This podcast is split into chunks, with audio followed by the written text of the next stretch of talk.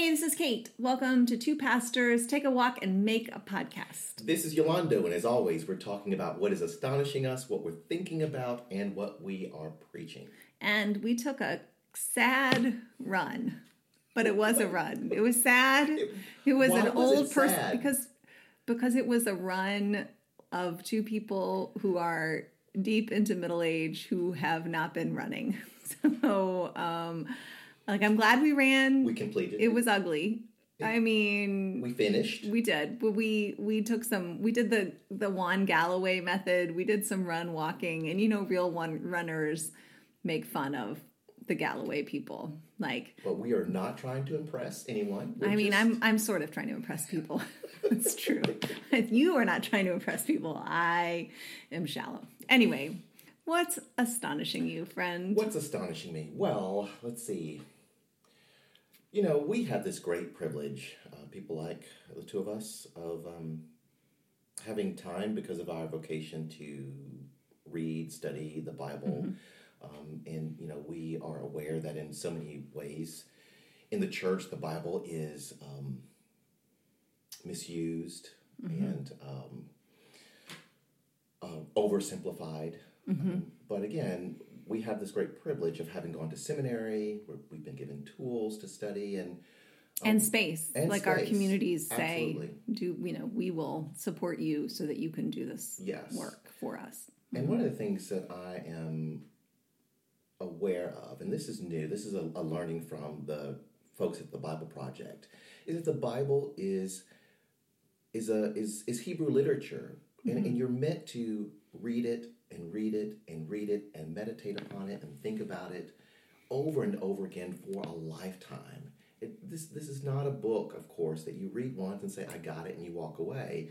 That that you really chew on these words and and, and, and these texts again for a lifetime. And this past week is really astonished by something that's very simple, that's been in the text the whole time.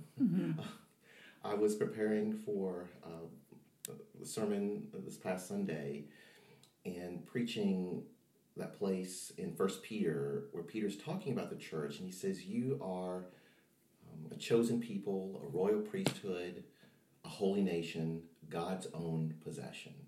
I've read those words a million times. But for the very first time ever, I saw that these are the same words used to describe Israel in the Old Testament. I know hmm. that's probably not revolutionary to anyone else or hmm. to very few hmm. people. No, I, I'm I didn't I didn't see that before. That's I- pretty amazing. Yeah, I didn't notice that. And it's like the exact same words in Exodus, Deuteronomy. Those What could that be a coincidence? I hmm. This is my sarcastic voice. Obviously, it's not a coincidence. Well, and of course, we do not believe that the church has become Israel. The church has taken over Israel. And so just start to wrestle with in what sense are we God's chosen? In what sense are we God's special possession? In what sense are we um, a priesthood and a holy nation? And what I saw in my studies was this idea of covenant, that Israel was the chosen people only because of God's gracious covenant with them. They were not better than any other people, they were not more numerous, they were not stronger. It wasn't because of their ability or goodness. It's simply because of God's grace that God established this covenant relationship, and that relationship formed an identity of being the chosen people. And I don't do this very often in sermons. Um, I try not to use my family as sermon illustrations, but it's just so clear. This covenant relationship I have with my wife, that has formed my. I, I have a unique identity in the world. In the world, no one else is Han Lee's husband, but me. Why? Because of this covenant relationship called marriage. And um, and I just saw for the first time, oh, now I get what Paul says in Romans about us Gentiles being grafted in to Israel, that we have been brought in to the chosen people through this covenant with Jesus. Right. And it's very simple, but that was an aha moment for me. And I, I'm just so very grateful for the work of the Spirit to just keep showing, keep making connections, and keep astonishing me with how wonderful the world is, word is. And you're right, we, we should not be surprised. Same God, same Spirit in the text.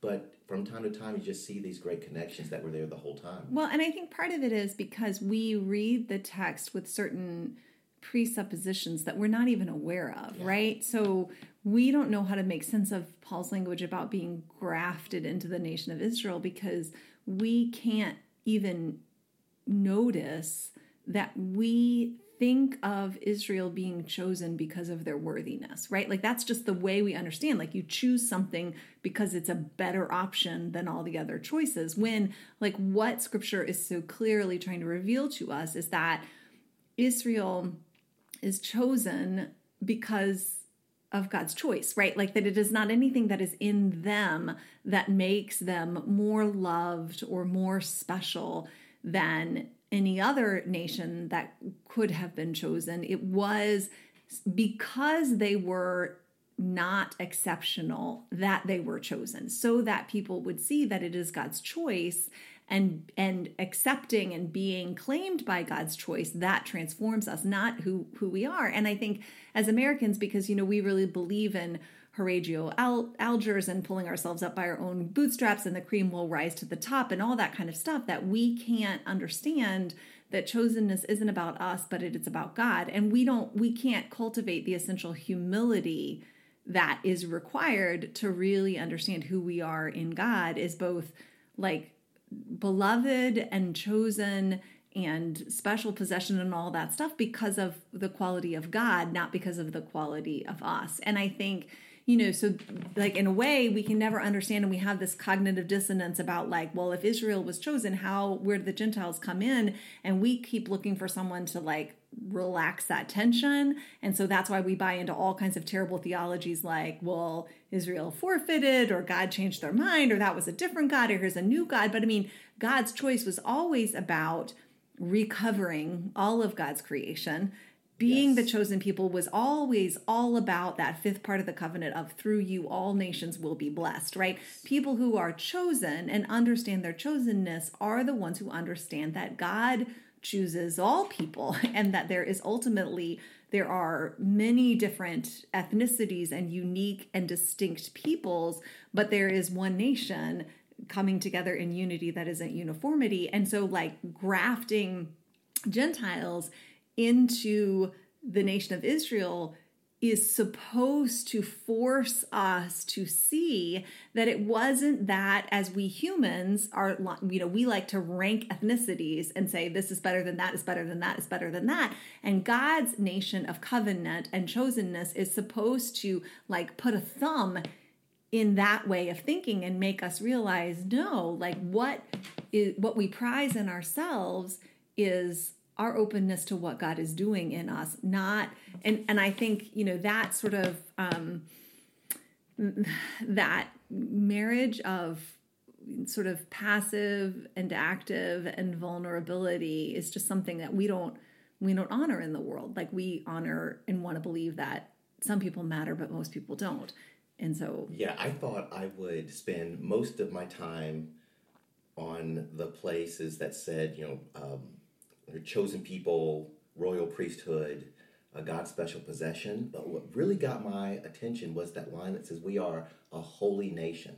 And it goes back to what you just said that God chooses all people in the chosen people in Israel, through Israel, um, because the Greek word for nations that we translate nations in English is the Greek word ethnos. And so we are a holy ethnicity. So you trace that back to God's promise to Abraham through you, I'm going to bless all peoples on earth. Then in Ephesians 2, where uh, Paul says that Christ has torn down the wall of mm-hmm. hostility, that, that God is creating one new humanity in Christ skip over to uh, the book of Revelation where John says, I looked and I saw people from every tribe and language standing before the throne. Uh, go back to Acts chapter 2 where um, the believers filled with the Spirit are speaking various languages. And I just sat with that in the context of the sermon and was just astonished by the reality that our our little church, our little multi-ethnic church, being church together is a big deal.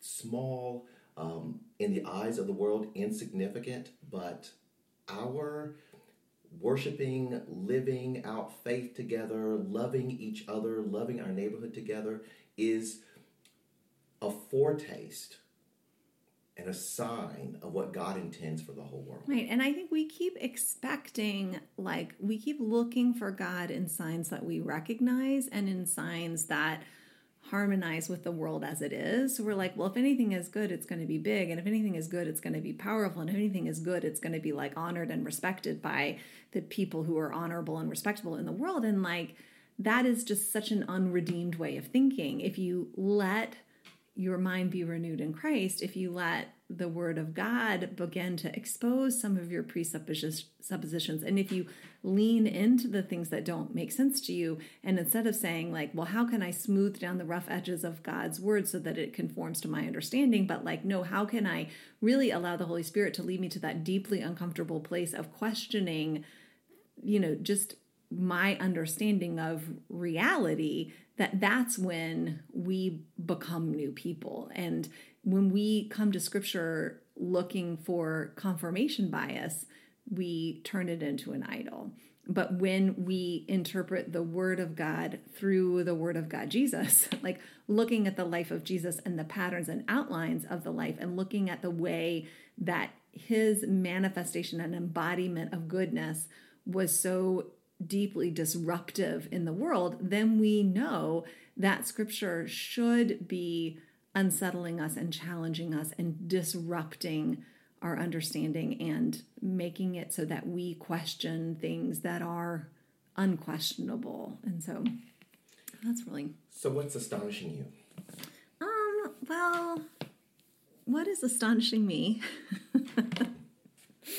um I guess two things. I've been, well, one thing for now.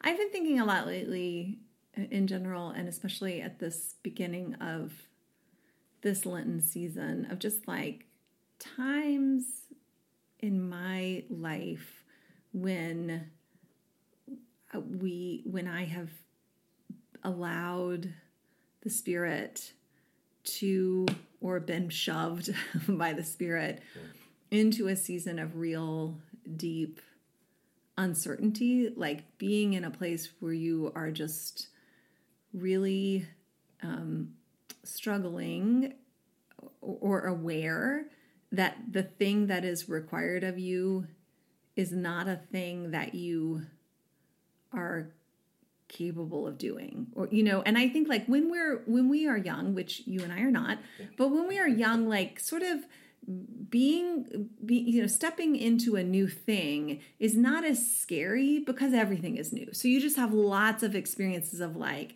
i didn't know how to do long division and now i do long division. I didn't know how to read and now i read. I didn't know how i was going to make friends in high school and now you know i didn't know if i was going to ever be able to have you know a romantic relationship now i do. I didn't know if i was going to be able to drive a car now i can like you just there are a lot of sort of moments transformative moments in your life when you're young that then you just sort of have this awareness of like, oh, I am a person who can change. And and things that seem like other people do this but not me all of a sudden you find yourself like oh me, me too. I can do this too.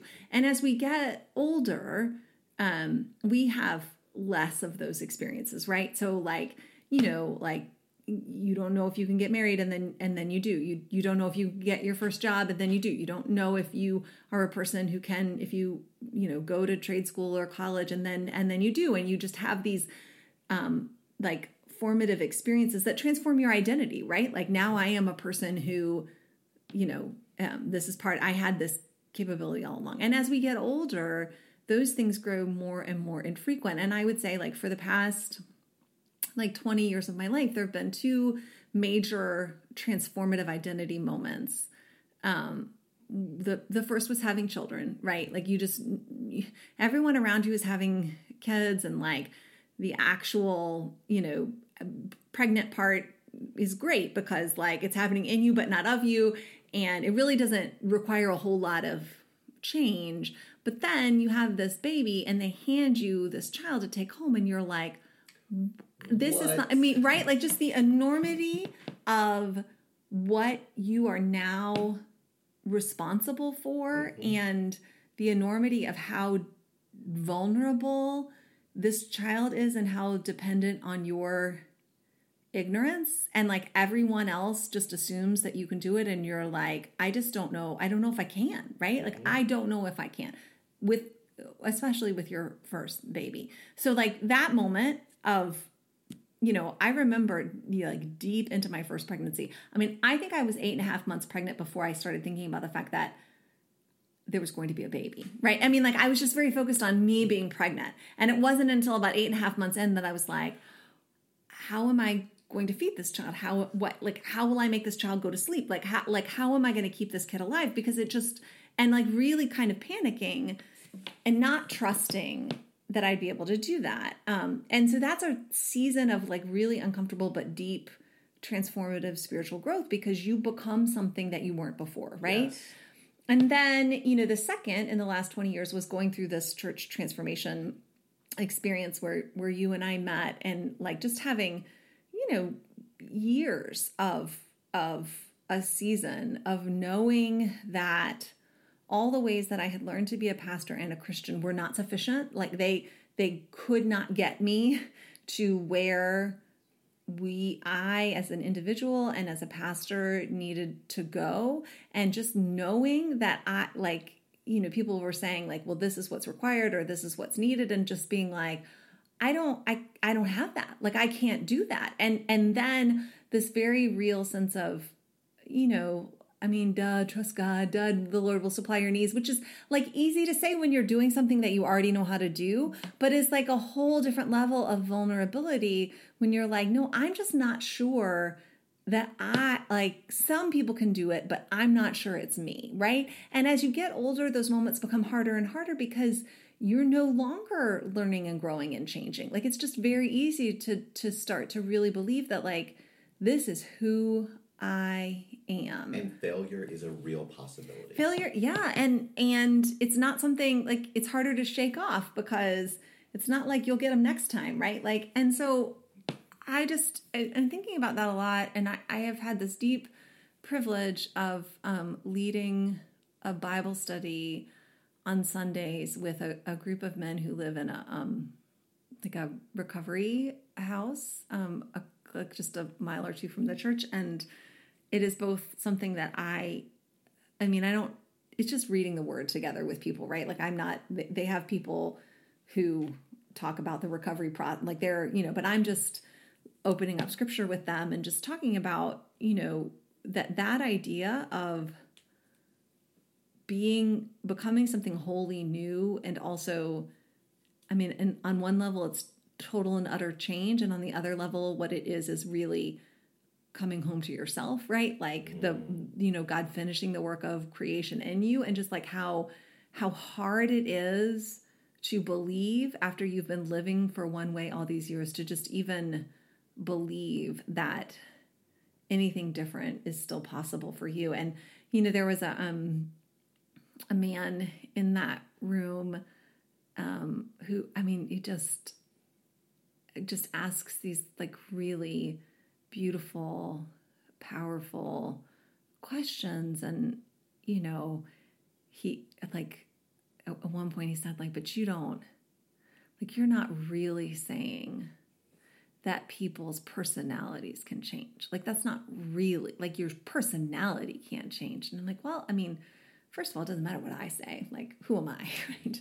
But what I believe wholeheartedly is that scripture is saying we are fundamentally changed by Jesus if we surrender to Jesus. And like when you say like can my personality change? I mean the answer is like yes and no. Like on the one hand, yes to the extent that you are that we are caught in like unhealthy and poisonous malforming like patterns and have like festering wounds like healing and growth are going to change how we experience ourselves and how we move through the world. And in another sense, like, no, because I don't think that we need to change, right? Like, I think that in the sense that it's not like you're a piece of garbage now, but once Jesus claims you, you get like you know a, a, personality transplant because who you were before was just gross and terrible and now you know like you don't change you actually like what you are now is changed. Like you become who you were always created to be. But i just you know i'm thinking about that a lot both not as a as a preacher like not in a professional sense but just as a human as a person still trying to follow jesus and like and and really feeling like i am just wrestling and and trying to do some things that I both feel deeply called to and just not sure like just not sure if I have it in me. And and really like looking at Lent as like this can't just be this like tradition that we have. Like it has to be this point of return every year of remembering like God is always calling us into wildness, like into into an uncertainty that drives us closer into our security in Jesus. Like we just have a lot of security in like, well, I'm good at this and I have these relationships and I have this identity and it's so easy to put our security in those things even though they are ultimately so vulnerable and outside our control rather than to allow God to lead us into the next thing that we are not sure we're going to pull off with an awareness of whether or not it looks like you quote succeed at this or you quote fail at this either way you grow right? I mean your relationship with god and your and your your trust in god it deepens and it bears fruit even if it doesn't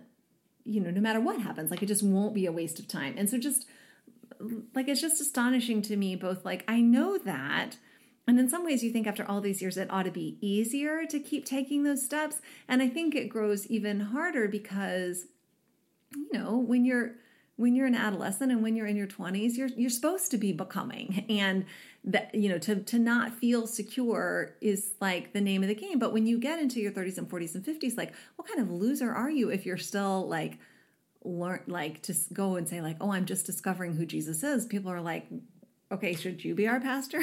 Right. Um, but then well, and when you reach a certain age there's just more at stake.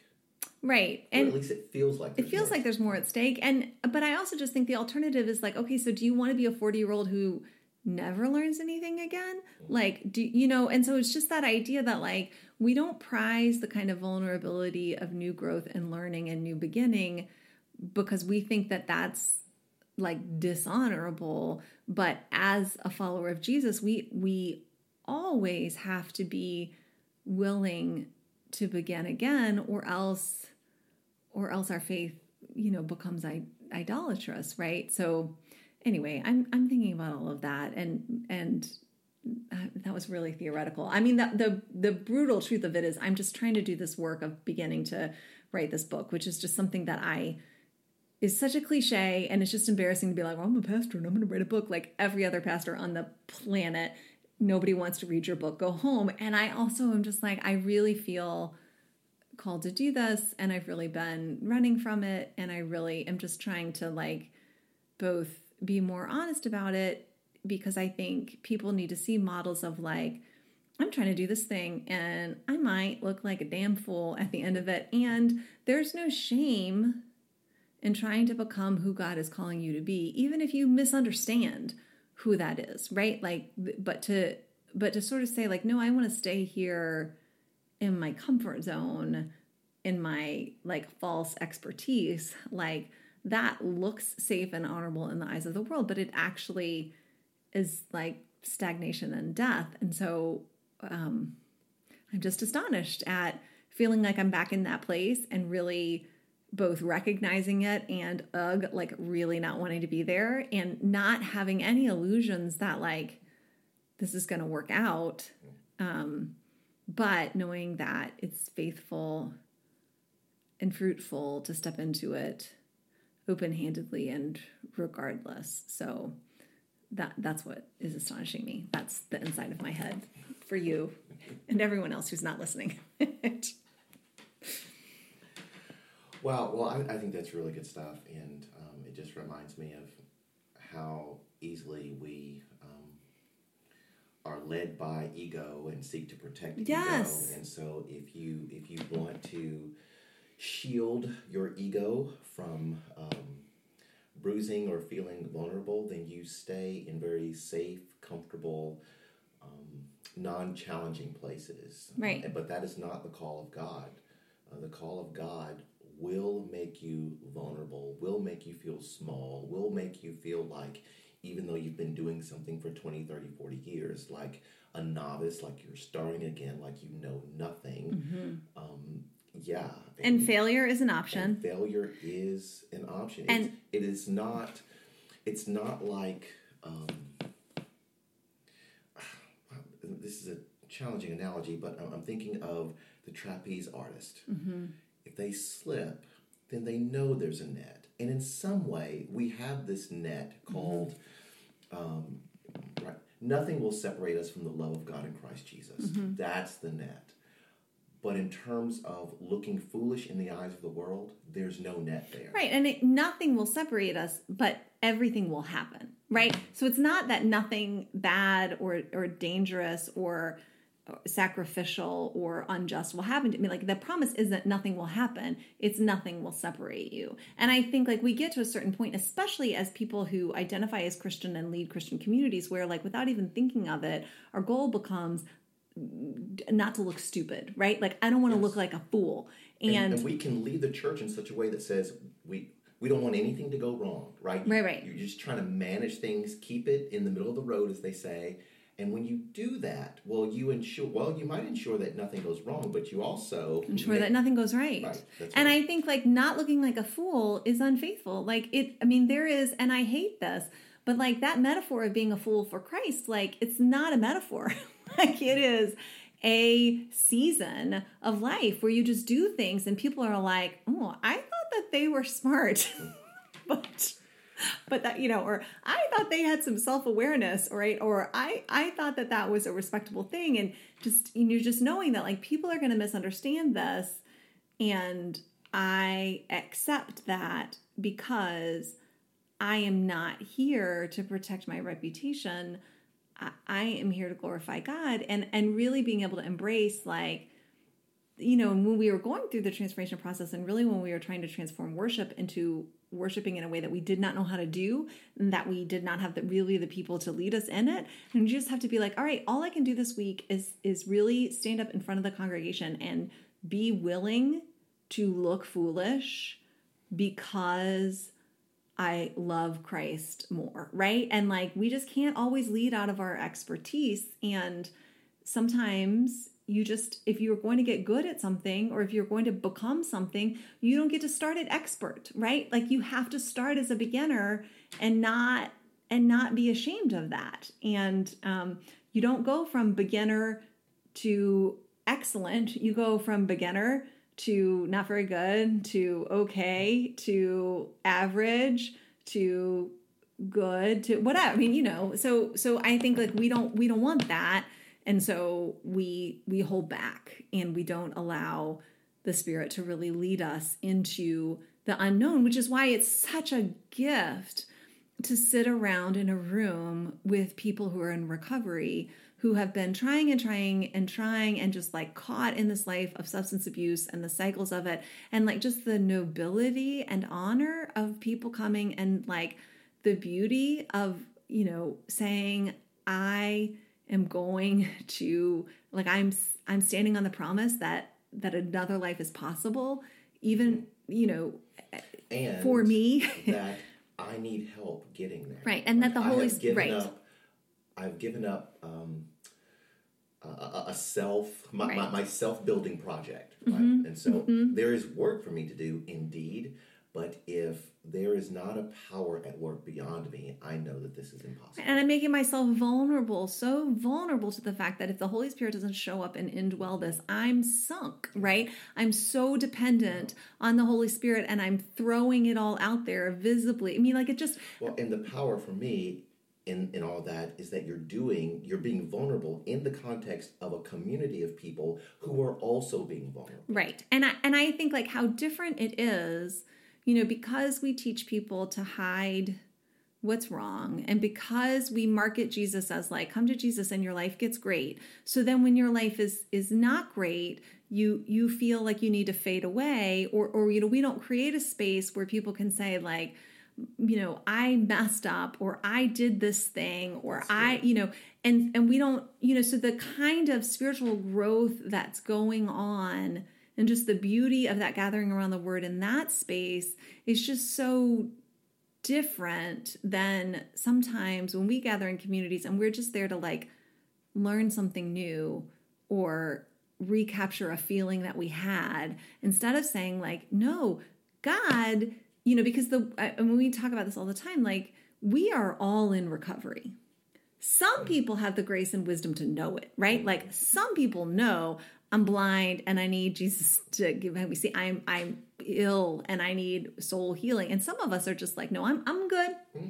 I'm good. And like Jesus, if you could just like come and give me a little help. Get or or just like if you could just get those people out of my way and then I can you know, but like you know to be a part of a Christian community where we center like we are not yet who we will be. Mm-hmm. But what is in us is not of us and there's no way to get there without waiting on the Lord and without walking through every single stage of the journey along the way. Which means setbacks. And to know that like our relationship with Jesus is not is transformational not transactional. So when we have those setbacks we go well okay this isn't where i wanted to be but but the goal is coming alive in christ. So even here maybe even especially here there is fruit for me. But if i'm just coming to church because I w- coming to church, so not coming to Christ, but coming to church because it's like a good place to hang out and it'll help my kids not have sex before they get married and it will keep my marriage strong and I will keep, you know,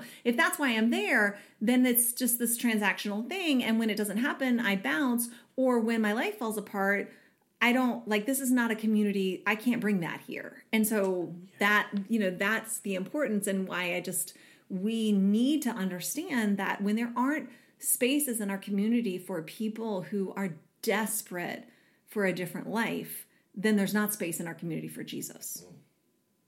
So, that, that, great. I'm done. That's good. Yeah.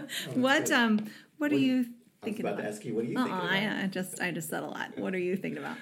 I am thinking about um, this controversy around uh, Steven Furtick's son. Um, most people listening to this pro- uh, podcast probably know Steven Furtick, who is the pastor of Elevation Church, a mega church based here in Charlotte, North Carolina. And recently, his son, um, who is into um, hip hop music, has released uh, some songs. And can um, we please clarify for the folks listening at home that Steven Furtick and his son are white? Oh yes, okay. I, I was making that assumption. People knew, but thank you for clarifying.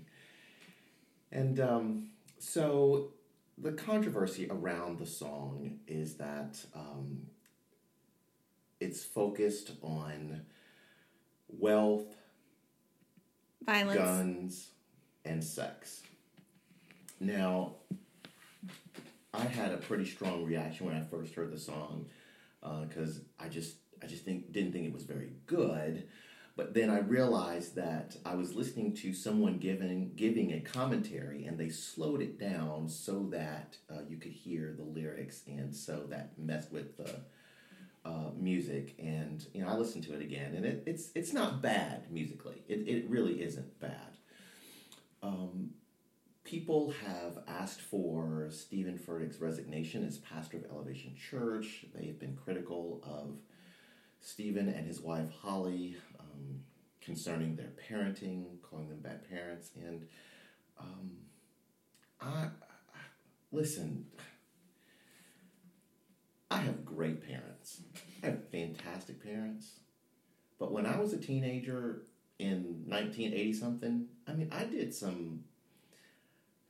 Let's just say I'm glad that there were not the internet platforms uh, back then for me to uh, send my foolishness to the rest mm-hmm. of the mm-hmm. world, right? So I'm not critical of their parenting, uh, nor am I joining the crowd calling Furtick uh, false teacher, heretic, whatever. When I listened to the song several times,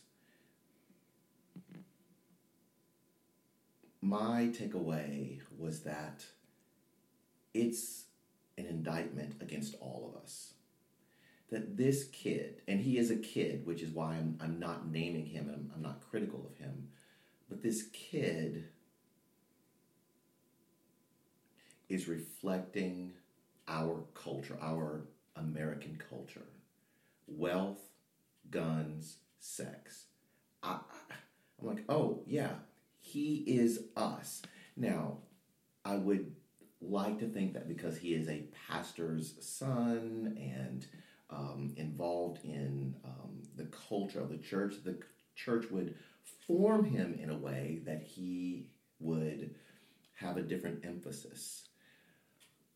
But it seems to me that the church, Big C church in America, needs to come to a place of repentance around these things being in us. I mean, this is us.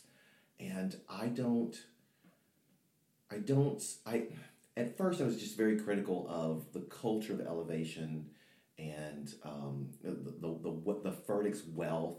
I mean, because this kid is, you know, rapping as if he's, you know, struggling on the streets. He lives in a million dollar mansion I think, multi million dollar mansion. And I think there's some criticism to be spoken there. But overall, I just see this kid reflecting back what we as a society have given him.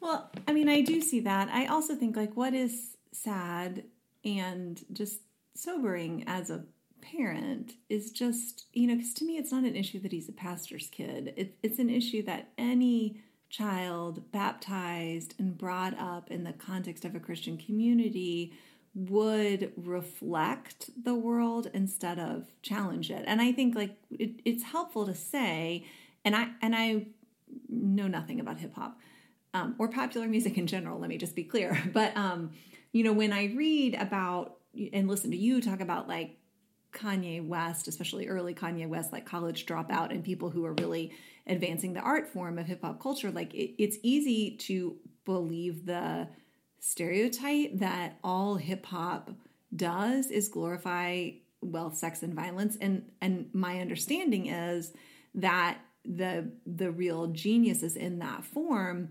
are are critiquing right like are mirroring back and critiquing what what the culture is and telling the truth in a way that is sometimes offensive or provocative but isn't you know is not um, reinforcing those values and then there's like people who then are imitating imitating who are just not hearing the critique. And so they are just glorifying sex and value and wealth and violence. But like the people who are really the innovators and geniuses in the form are lifting up this is what the culture is and this is how destructive yes. it is right? And so it's a so it's a critique. And but you have to have eyes to see and, and ears to hear it. And i think you know again like there are issues of cultural appropriation going on here for sure. Like hip hop culture is now cool and so you have people in general but like privileged white kids as well you know, living in completely monocultural and uh, almost completely monoethnic communities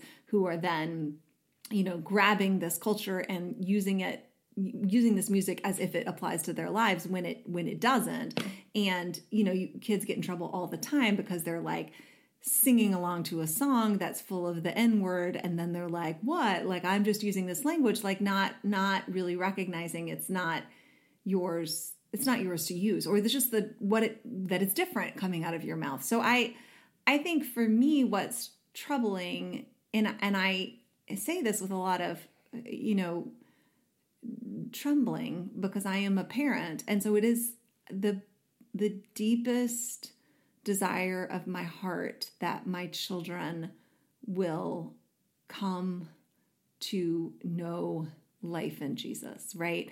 It is my firm conviction that that is up to God, that that is contingent upon God's grace, and that my relationship with them is not dependent on how they know Jesus or how they love Jesus. Like my job is to love them unequivocally, period.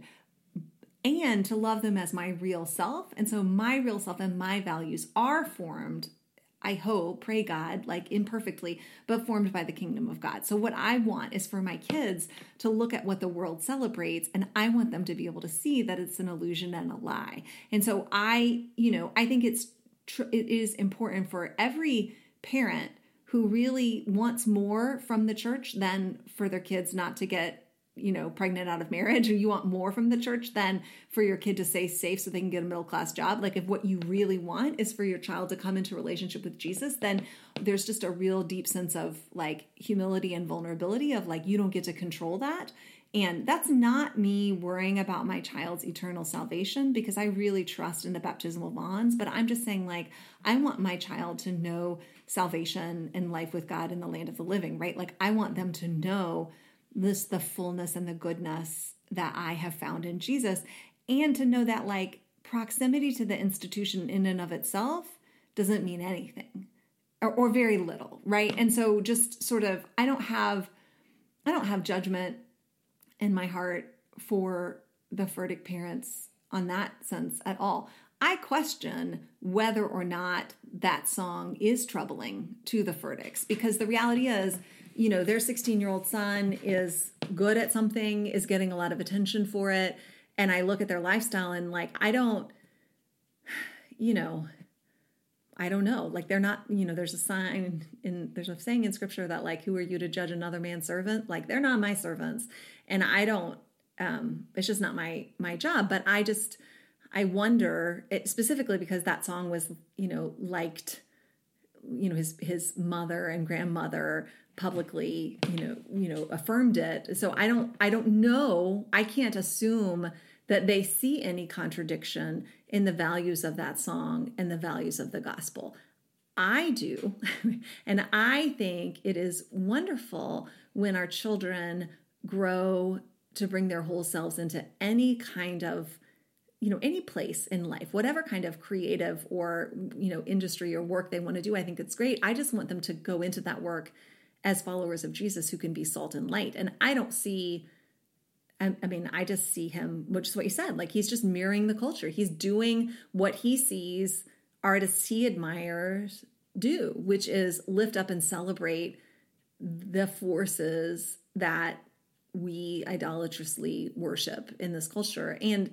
but I do think, yeah, it's not, um, like I'm sad. I, I'm just sad that as a church, we don't know how to tell the truth in love and cast vision for a better way, right? Like we don't know how to do more than say, suck our teeth and go, you know, violence is bad. We don't know how to cast vision for the risk taking hard work of peacemaking, right? Like nobody is rapping a song about what it means to make peace. Yeah, we don't see, we don't know how to see in ourselves the very thing we're critiquing.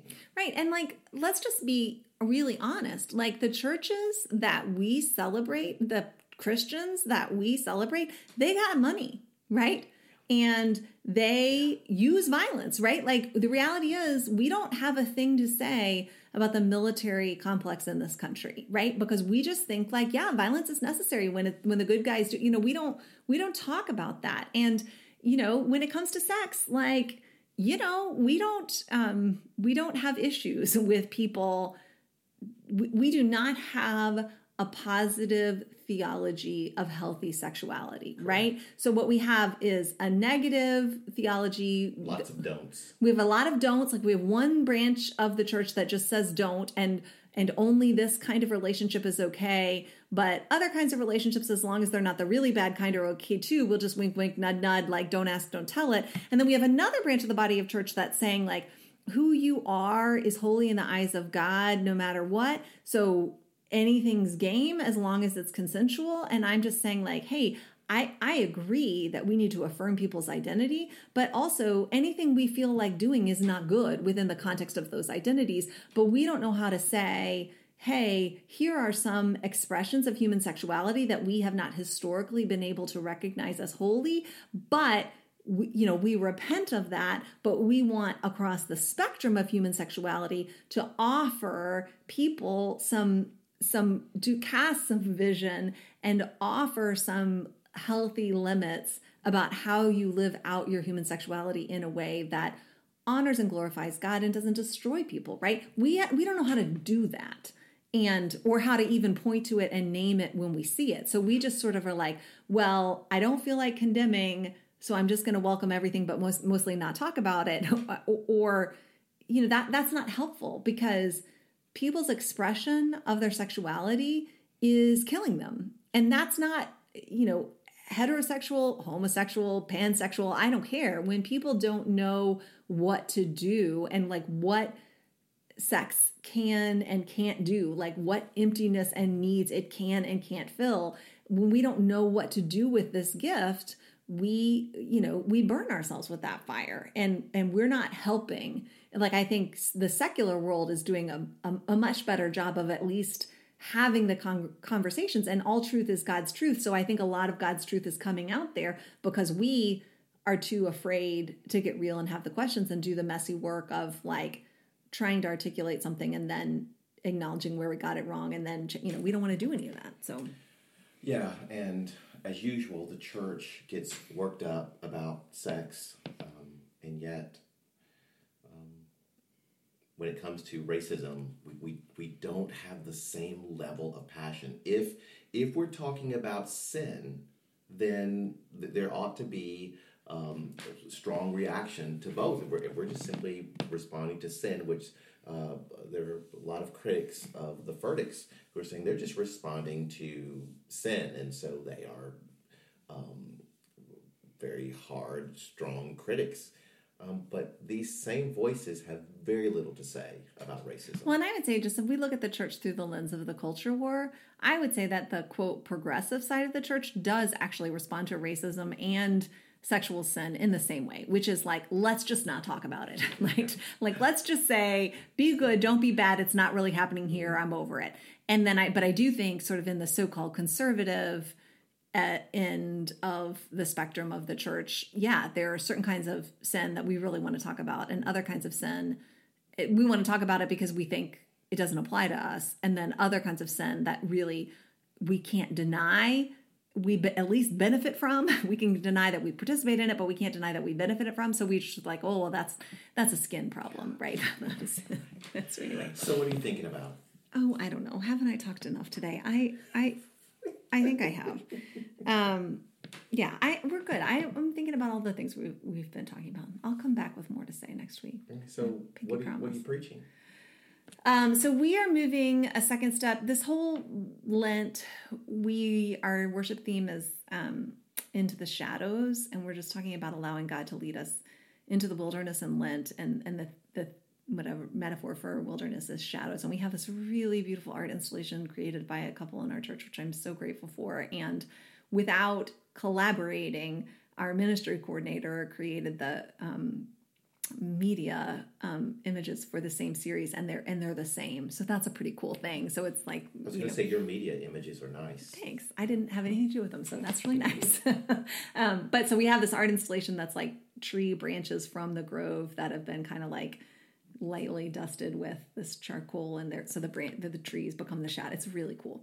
Um, anyway and we're using those seven marks of healthy discipleship by pete scazzero to sort of say like the the most normal and the common practices of Christianity are just not very deeply transformative, right? And so I do find that Pete Scazzero's work about naming these seven marks of healthy discipleship are are really helpful.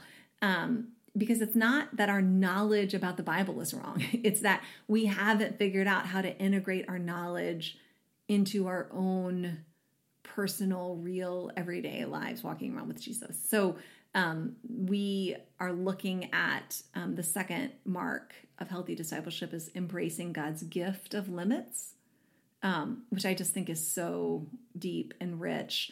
And I, I want to look at Jesus when the crowd comes to him and says like you know feed us again with the bread of heaven and like stepping away because jesus says, I, I need to set, you know, I cannot meet this need.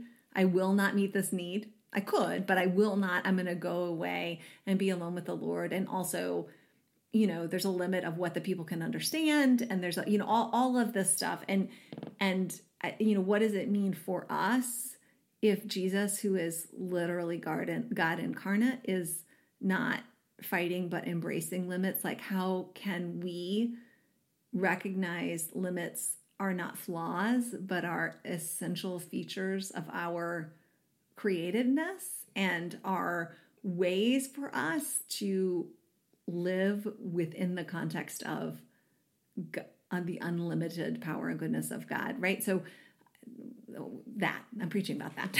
wow, that's good. That's I hope. We hope. We'll see. Oh. If the spirit, if the spirit is gracious. What about you? What are you preaching about? Well, we're in a series um, looking at part of our mission statement. Our church mission statement says, joyfully sharing the hope of Jesus through loving, learning, and living out faith.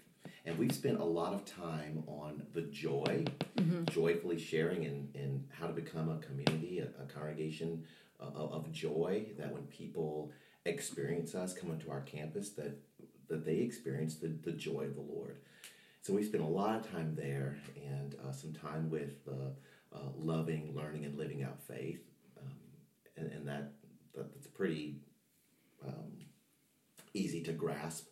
But what I realized was that we, we had not spent much time in that center part of our mission statement around the hope of Jesus, that we're sharing the hope of Jesus. And, and I, have been asking, well, what, what exactly is the hope of Jesus? And, um, you know, the first response of people is, you know, you, you, you get saved and you go to heaven when you die. So, well, is there more? And people can't say much more than that. And so, mm-hmm. if we are sharing the hope of Jesus, let's really look at that. And so for the past uh, five weeks, we've been drilling down into, you know, mm-hmm. what does that mean, the hope of Jesus? And so this week, uh, we're looking at the Spirit, the Holy Spirit, and um, I have no idea at this point what I'm going to say uh, uh, about that. I haven't even chosen a text yet, but um, uh, my heart's desire is that once again, like we've been doing for the past five weeks, is that we would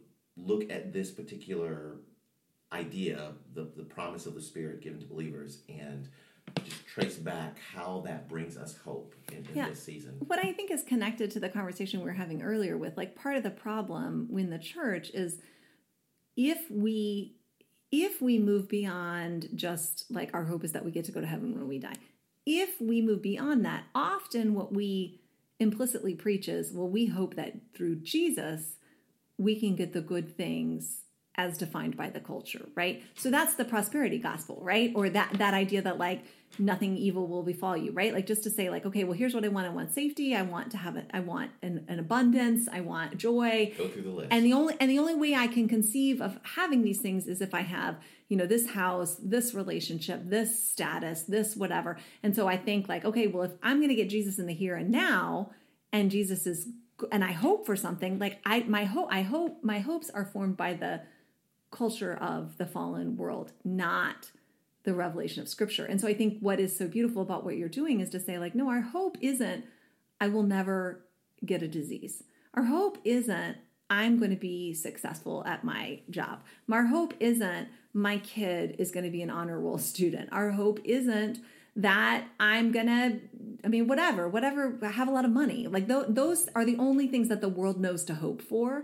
But we have a different, we have this revelation to say, like, no, my hope is that I have hope in the revelation that God is redeeming the world. I have hope in shalom. I have hope that I am part of God's covenant. Like these are the things that I hope in and for, and they're formed by the word as expressed in Jesus and not, you know, because I get it. Like if you don't know what to hope for, then you are just going to rap about sex and violence and money because that's the default. Because that's good. Like that's what else is good. Like Jesus is good. That's what good is. So I, you know. So. Yeah, it was really helpful in the series to have a week looking at the cross. Mm-hmm. Right, and so to come back to the idea that the cross is not simply, um, you know, the, the place where Jesus died to atone for our sins, but the cross is also a way of life.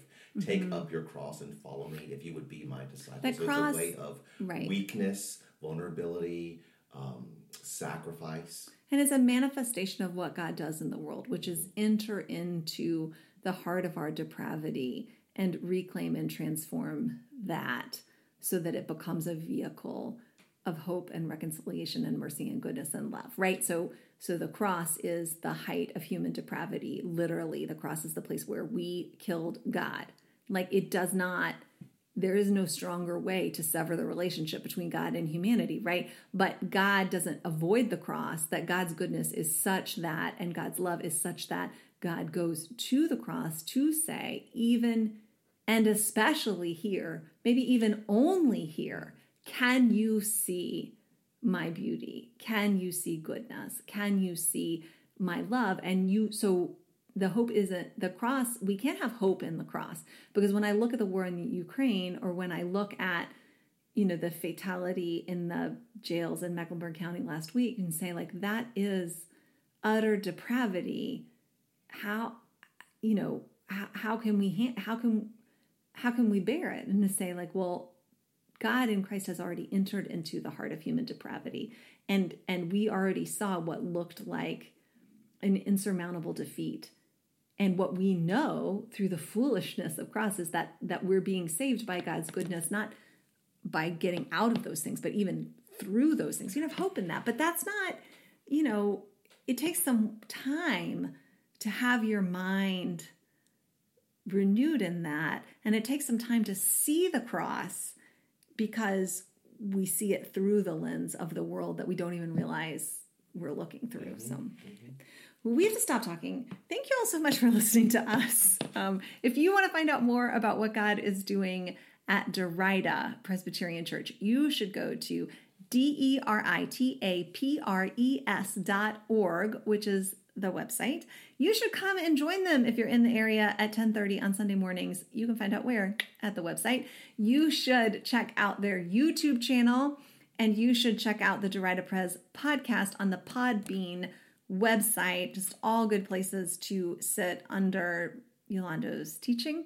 And if you want to know more about what God is doing at God's church, The Grove, you can go to the website, which is thegrovecharlotte.org.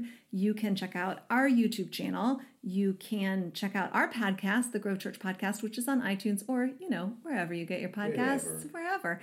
And you can come and worship with us um, in person or online in the live stream, which is hosted on Facebook. We worship at 10 o'clock, and the dress code is wear clothes, and right now, still a mask. Still a mask because our littlest kids cannot be protected by vaccines. So we're gonna just keep making this safe, multi generational space. And yeah, thanks for listening, and we will talk to you next week.